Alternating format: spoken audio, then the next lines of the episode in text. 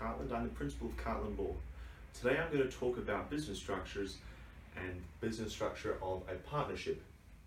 So a partnership is where two or more people undertake an enterprise together for the purpose of profit or gain. So you might have a formal partnership agreement, or maybe it's something informal. Maybe you're doing it together. Maybe you, it's called a joint venture or a partnership. There is a there is a distinction, but people often don't understand that a joint venture is where you share in the results of something.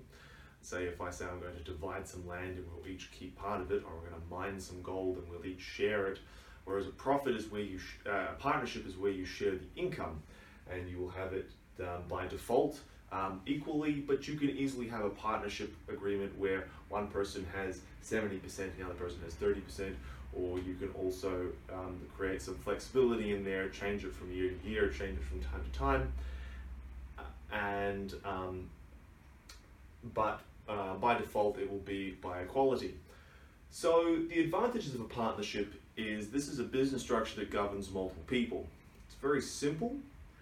Uh, you may use a partnership agreement. Most people do. Technically, you don't need to. There is a partnership act that, that governs it partnerships and um, uh, uh, simply um, sim- simplicity. You're going to want to register a business name uh, register for GST if you're going to be earning more than $75,000 a year or if you want to claim input tax credits or claim your GST back that on things that are used in the business your um, you don't need to register with ASIC or any central place. You can call, you, um, subject to business names register, you can call the name of the partnership, generally whatever you want.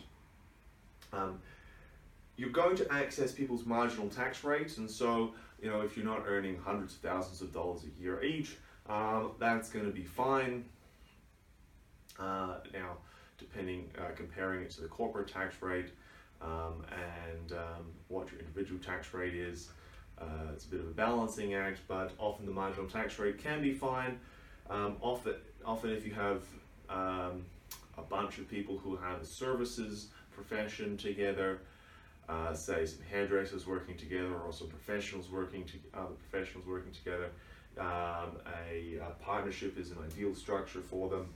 Uh, it, it is simple. If you do sell the business or sell off parts of it, you know, bring in a, another partner who contributes capital, you can get the 50% capital gains tax discount. It's very easy to access the small business um, uh, capital gains tax concessions, which can reduce your CGT by another 50%, um, so down to 25% in total, or even reduce it completely. Disadvantages, biggest disadvantages, there's no asset protection. You are individually in this business. If you get sued or you incur a whole bunch of debts, uh, from trade creditors or from tax or from something else, you know, uh, you are personally on the line. Your um, assets are at risk. The family home can be lost. There is no corporate tax rate, and so if you start earning um, really good money, um, which um, uh, say if you're earning more than eighty thousand or one hundred eighty thousand dollars a year, if you're earning more than one hundred eighty thousand dollars a year, you, um, uh, each you're going to be on the highest marginal tax rate, which is 46.5% plus the Medicare levy. Now compare that to 27.5% for the uh, for the corporate tax rate. That's nearly 20 points, um, or it could be over 20 points when you look at, at the Medicare levy. It's a huge difference. So um, the missing out on the corporate tax rate is a, a big problem with a partnership. Here, this is a partnership of individuals.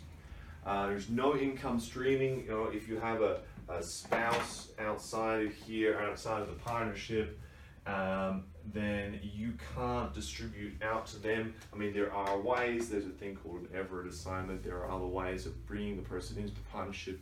These are a bit more complex. Require a bit of bit of thinking, a bit of a bit of legal work, and so in your default partnerships, you're going to miss that.